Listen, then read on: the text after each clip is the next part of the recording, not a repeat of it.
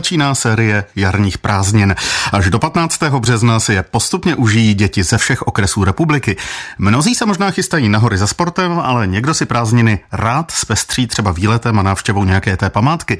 V takovém případě můžete zamířit třeba do Klatov. Každý den jsou tam přístupné katakomby a pavilon skla, které po celou dobu jarních prázdnin nabízejí i slevu na rodinném vstupném. No a ve všední dny bude také mimořádně jednou denně otevřená i barokní lékárna.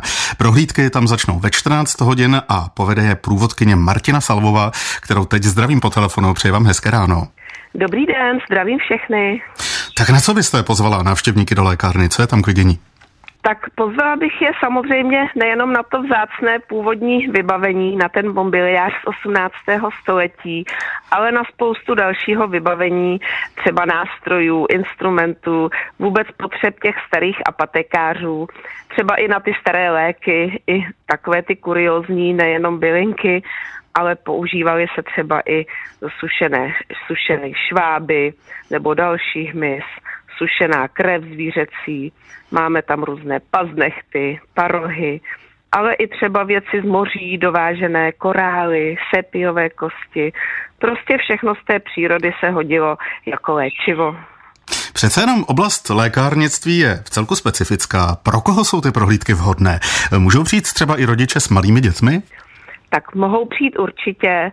Vůbec k nám, k nám chodí velmi často školní výpravy a školní výlety k nám jezdí, protože ta prohlídka není jenom mluvená, ale je opravdu živá. Dětem předvádíme třeba, jak se ty léky skutečně vyráběly, jak se míchaly mastičky, jak se drtilo koření, ale třeba i jak se léčilo dříve, když nebyly léky. Máme tady opravdu živé pijavky lékařské, takže děti je mohou pozorovat, jak plavou ve sklenici. Také ukazujeme třeba strojky na pouštění žilou, což byl takový odběr krve. No a máme tady i naloženou tasemnici už přes 150 roků, takže děti se dozví, co to vůbec tasemnice je, No a kdo by nechtěl poslouchat, už, už ho to nebude bavit, tak si může třeba vybarvovat. Máme omalovánky s jednorožci a s dalšími obrázky. Mimochodem přikládají děti své mobilní telefony a dělají si selfiečka s tasemnicí a podobně. No, taky mají takové tendence, ale spíš jsme radši, když telefony nemají, aby něco nerozdili, neschodili, přece jenom jsou to takové výjimečné předměty. A mimochodem, už vás nějaké dítko školou povinné dokázalo zaskočit nějakým dotazem, nebo se to ještě nestalo? Při každé prohlídce jsme no, zaskočeni, anebo se zasmějeme.